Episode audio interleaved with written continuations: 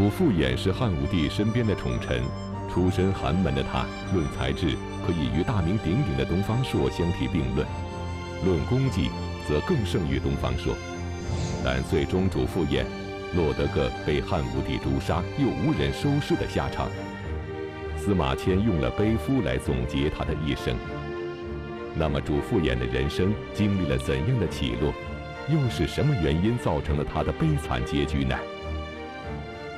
请继续关注《西汉》第二十四集《主父偃》。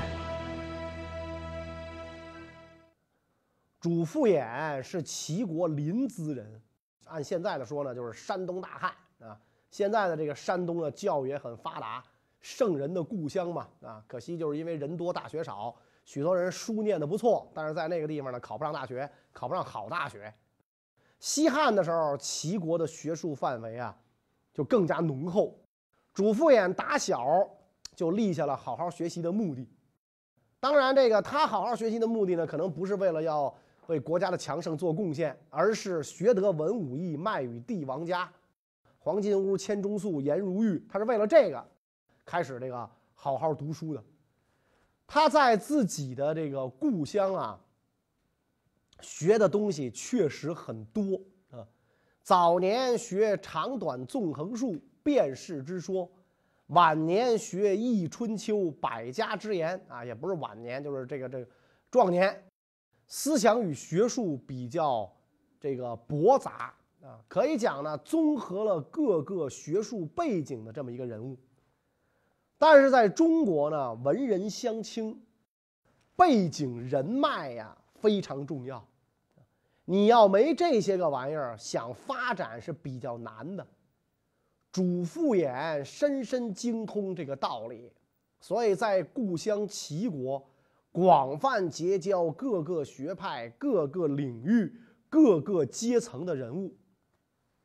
可惜呢，都没有获得这个赏识，而且呢，还受到当地儒生的排挤，没有这个。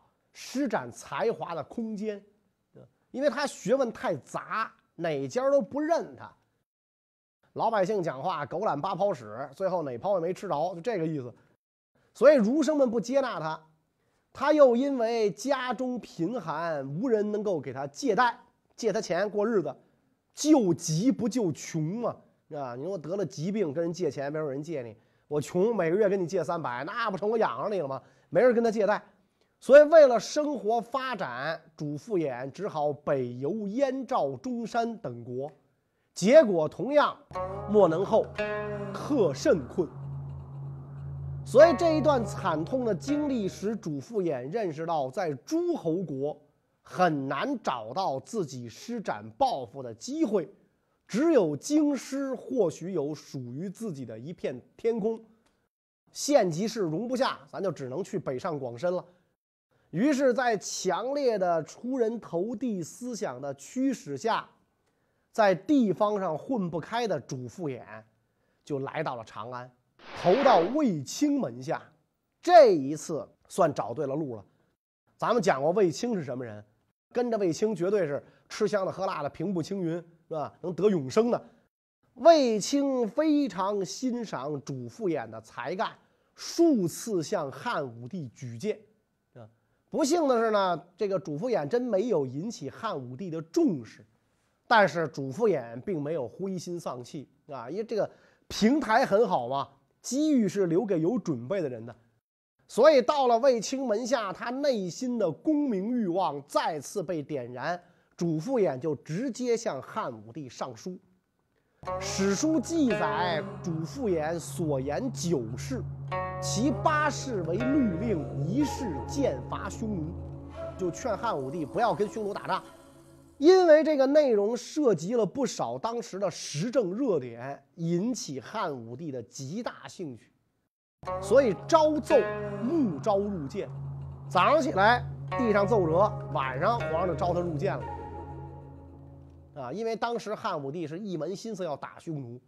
可是主父偃把反对的道理啊讲得比较充分，有助于汉武帝的全面思考啊，亦或是武帝被他的才华雄辩所折服。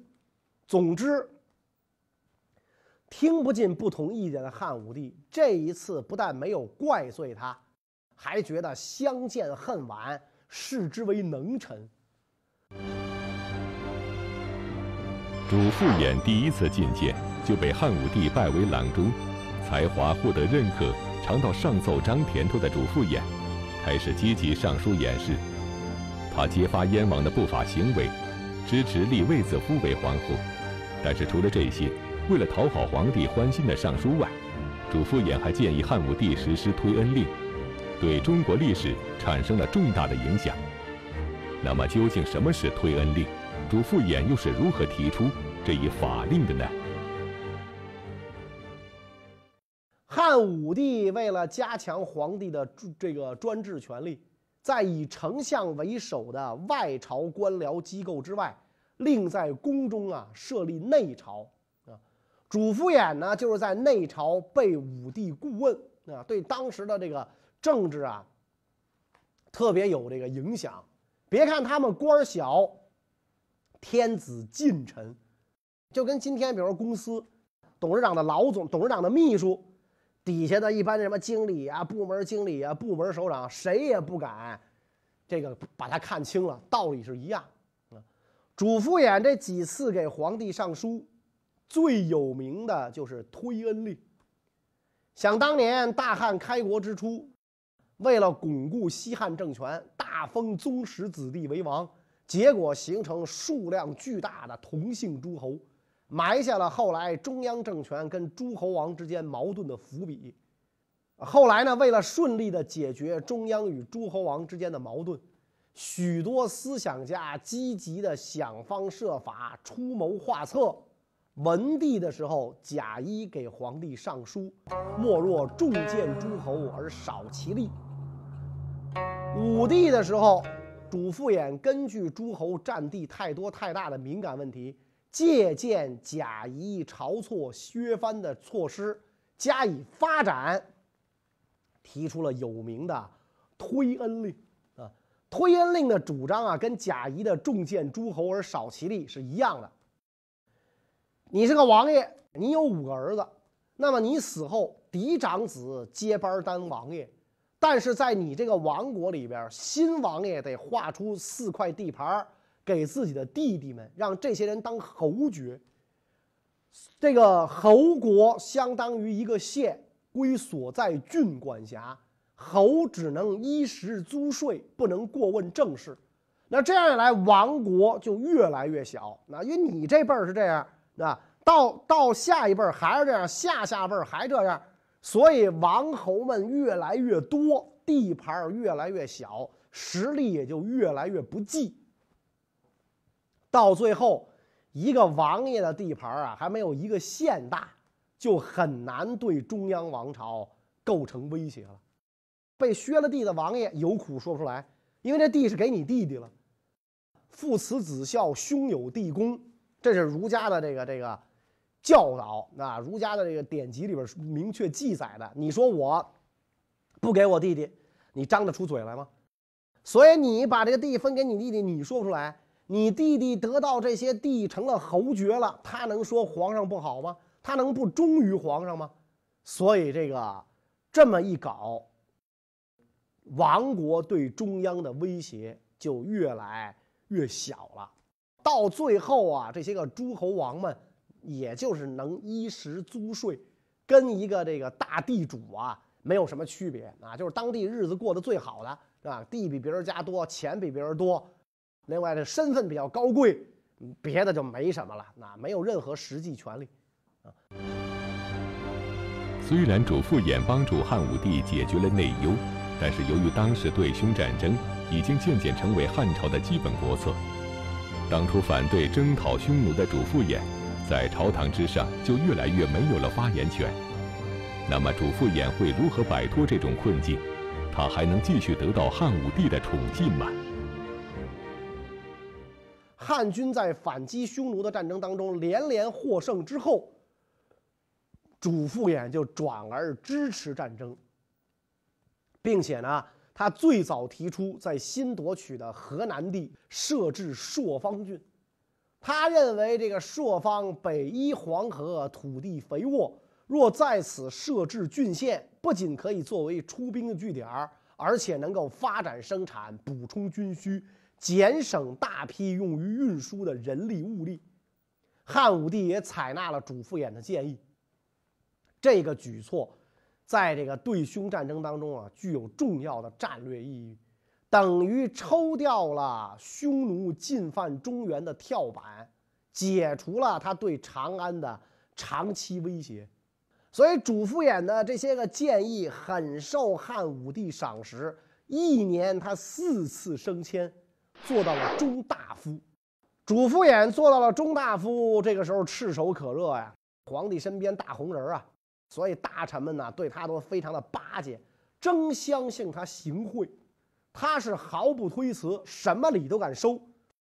有人就劝告他说：“你你别太过了啊！你这玩意儿老当着警察闯红灯啊！你适可而止吧。”主父偃说：“我很小啊，自束发以来就开始游学，我过了四十多年一直不得志啊。父母不把我当孩子，是兄弟不拿我当兄弟，穷困潦倒的日子呀，我过得太久了。”真正的英雄活着的时候，如果不能像重臣一样，在皇帝大宴群臣的时候在大鼎中吃肉，死了就干脆死在煮肉的大鼎里，让皇上把我煮了算了。我年纪老了，离家乡也很远，所以我就要倒行报师，报复我过去过的这种苦日子。我可有今天了。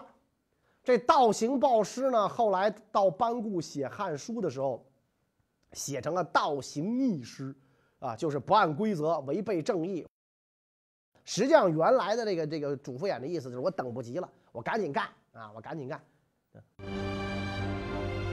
主父偃倚仗皇帝的宠信，倒行暴施，但是他的人生目标并不止于此。早年在家乡齐国饱受排挤的主父偃，决心要做齐王的岳丈，好好出口怨气。那么主父偃会如何筹划这件事？他的目标又能否达到呢？主父偃在京城当官的时候啊，当时他老家的这个他老家的齐国国王是齐厉王刘赐景。这个刘赐景的老娘啊，也就是齐国的王太后，姓季。这王太后呢，想让自己的娘家季家永远都过上钟鸣鼎食的富贵日子。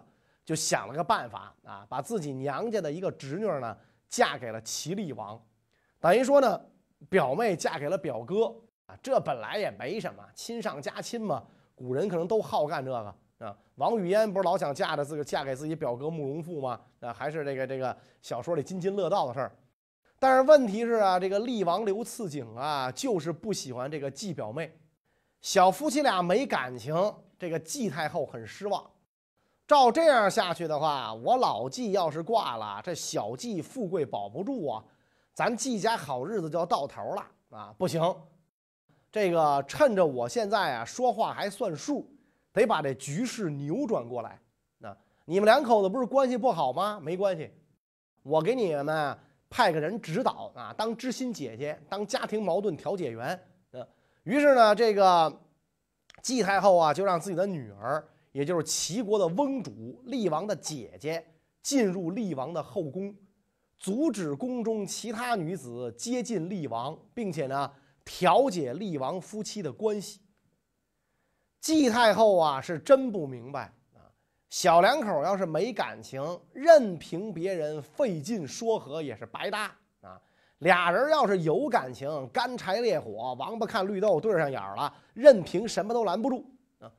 翁主入后宫之后，确实是挡住了别的女子亲近自己的弟弟，可是却自己和厉王有了奸情，亲姐弟呀，乱伦通奸。刘邦的后世子孙大概遗传了他流氓无耻的基因，所以这种没皮没脸的事儿多的数都数不过来。所以厉王姐弟偷情的事儿慢慢就传开了。那会儿呢，虽然没有网络。但是这种猛料可是大家茶余饭后的好谈资啊，人人津津乐道。渐渐的，全国人民呢就都知道了啊，这事儿火红跟十二秒一样红。正在此时，京城里边，汉武帝的妈王太后也在为一件事儿着急。啊，她和自己的第一任老公金王孙的后代里边有一个女儿。啊，王太后呢很喜欢这个女儿，可是刘氏皇室不待见这位。你是金家的女儿，跟我们皇室有个一毛钱关系吗？啊，这个女儿呢，又生了个女儿。很讨自己的外婆太后的喜欢，姥姥就想啊，要把自己的这个外孙女嫁给个诸侯王当王后啊。但是她也知道自己这外孙女呢不受人家刘氏待见啊，所以这个王太后正在为这件事发愁的时候，身边的一个宦官叫徐甲的主动请缨，说奴才我是齐国人，对齐国的这个情况啊比较熟悉。我要是出马，一定能让齐王娶您外孙女当齐国王后。王太后一听这话，特别高兴。好啊，那你就把这趟差事办了吧。啊，事情到这儿啊，其实本来也没啥啊，但是不知道怎么回事这件事呢让主父偃知道了。这主父偃啊，就动心思了。啊，我当年在齐国老家是混得不咋样啊。现在要是能趁这个机会把自己的女儿塞给齐王当妃子，那我在老家可就扬眉吐气，可就拔了创了。于是这个主父偃呢就把这心思跟徐甲说了。徐甲一听，嗨，这小事儿一桩嘛。这不就是给我，反正是给齐齐王去说老婆的。那这个这个一只羊也是赶，两只羊也是轰，多一个也没啥。而且现在呢，还能够讨好老乡主父偃，因为主父偃这老小子现在在皇上面前正吃香着呢。徐甲就来到了齐国，啊，先把这件事儿啊暗中传出去，啊，闹得沸沸扬扬，想试探一下这个齐国季太后的态度啊。没想到季太后。对这件事儿非常不满，是吧？齐王，我们有王后，后宫嫔妃俱全。你徐甲原来就是一个齐国的穷光蛋，混不下去了，穷困至极，做宦官入朝侍奉汉宫。你也没得到什么便宜，又想来扰乱我们王家，扰乱我们齐王家。你实在是在这个齐国混不下去，跑到京城当京漂去了。至于这主父偃算什么东西，也想让自己的女儿进后宫吗？所以这么一来，这事儿啊就没办成。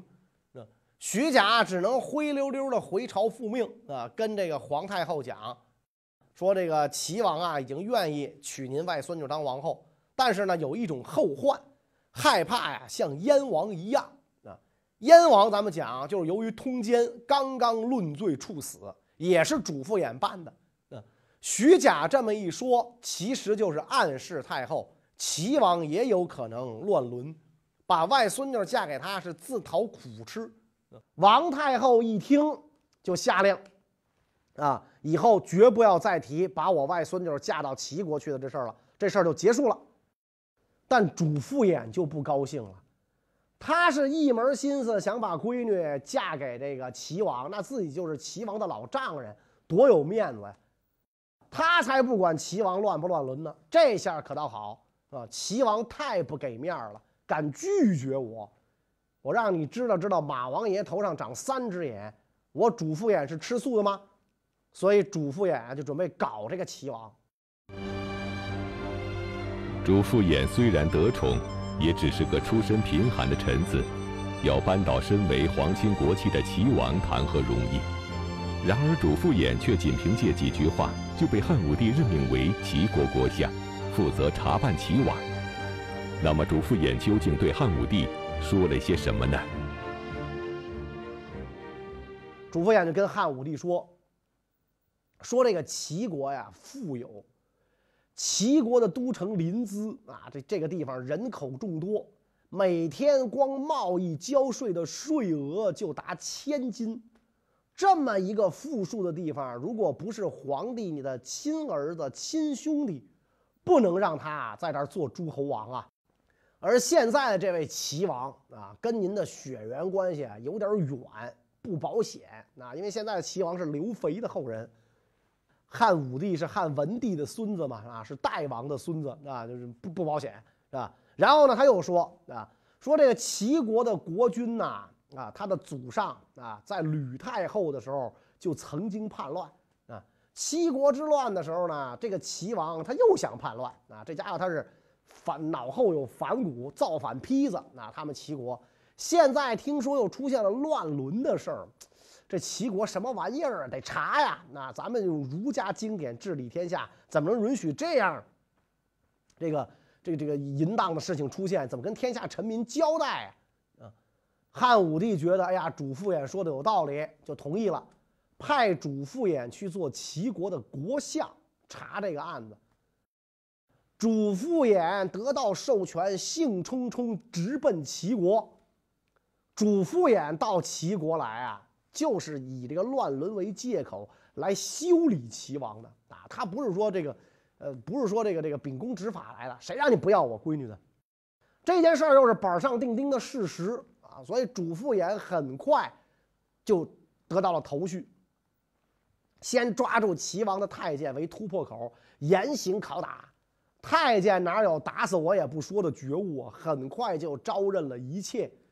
于是齐王乱伦。板上钉钉，这件事儿一暴露，这可就是要被处罚的，是吧？齐厉王很害怕，因为他知道前面有一个燕王的事儿啊，燕王就就就就就被除国了。齐厉王年纪又小，才做了五年国君，胆儿小没经过事儿，一下就自杀了，省得被押到长安去丢人现眼啊！谁不知道那些酷吏的手段啊？齐王没儿子。啊，因为他他跟别的女人没有交往，就跟姐姐表妹有交往，所以没儿子。他这一死，齐国没有后代，得国除，跟燕国一样并入中央政府，设立郡县。扳倒了齐王，对于汉武帝来说是件好事，主父偃也算是出了一口恶气的同时，又立了一功。但令他没有想到的是，非但自己没有得到赏赐。还因此惹来了杀身之祸。那么究竟发生了什么事？才智过人的主父偃又为什么会落得如此结局呢？状是主父偃告的，啊，案子是主父偃查的，人是在主父偃当国相的时候死的，主父偃就变成了齐厉王自杀的直接责任人。这就跟那个你看，所有的这些个功臣呐。甭管是，尤其是这些酷吏，没一个好下场，结果一样。你逼的这个皇帝的，隔着四四四竿子能打着的这个这个这个堂兄弟自杀，你这怎么算？一下子燕王、齐王他弄死了两个王爷，诸侯王们人人自危，谁还没有点问题？谁能经得起查？特别是乱伦的这种事儿，在帝王家太常见了，乱伦的王爷数都数不过来。王爷们就害怕主父偃，想用正常的公式用奏章修理主父偃是不行的，你骂不过他。主父偃的文笔厉害，所以这些王爷们对主父偃是畏惧加仇恨。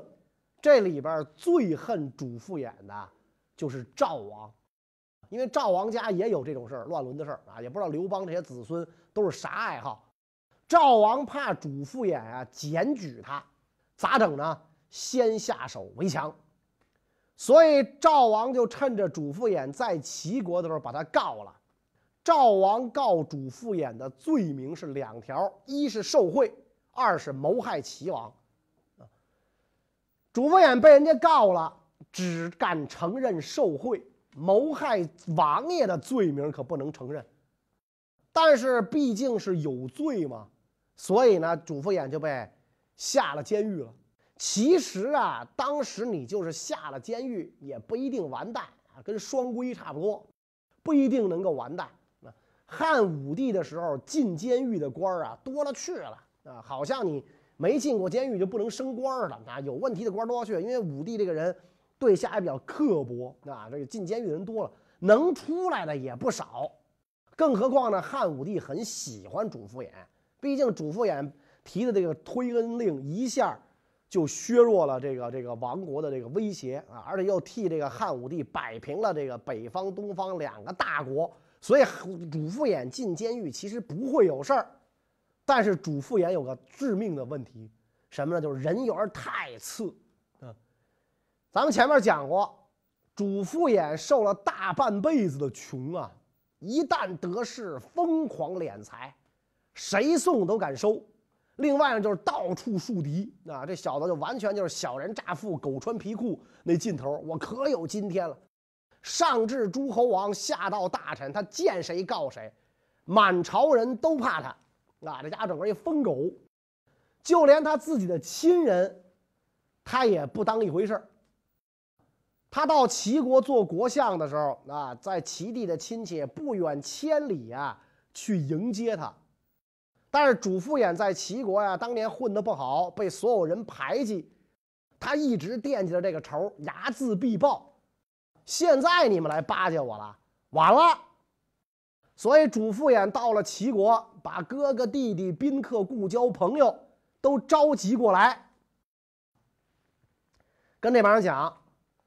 说当年你们都看不起我，现在呢我升了官了，你们跑一千多里地来迎接我。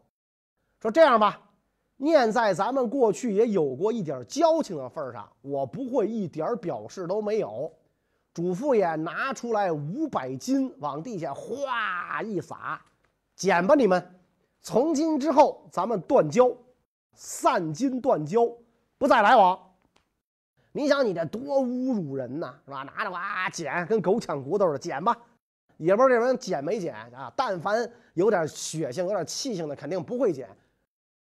散金断交，不再来往。所以主父偃就没有朋友。真到他下了狱的时候，不但没有人给他说好话，大家都是火上浇油，墙倒众人推，是破鼓万人锤，都盼着他呀赶紧死。纷纷的告他啊，落井下石。汉武帝虽然喜欢主父偃的才华啊，但是一看这老哥人头忒次，为他一人犯众怒，实在是不值得啊，就下令把这个主父偃啊就给杀了。他死前门下数千宾客，群臣们都怕他。给他送礼的是排着队，一个接一个的来，但是等到他下狱的时候，连个给他说句话求情的人都没有。等他死后就更寒心了，没人来替他收尸，只有一个人最后埋葬了他。所以司马迁啊，在《史记》里就写：“主父偃当入，诸公皆遇之，即明拜身诛，是睁言其恶，悲夫。”人缘太次，你这人做人不能做到这样，对吧？这人渣中的战斗机，你做成极品了，不行啊，不行！武帝朝对外打败了匈奴，对内推推恩令，摆平了诸侯。那应该说呢，这个就太太平平的这个和谐社会了。但是也由于武帝治诸侯治的太狠，反而又引起了诸侯王的叛乱。那么谁这么大胆儿？这个时候了还敢叛乱呢？关于这个问题呢，下一集再讲。谢谢大家。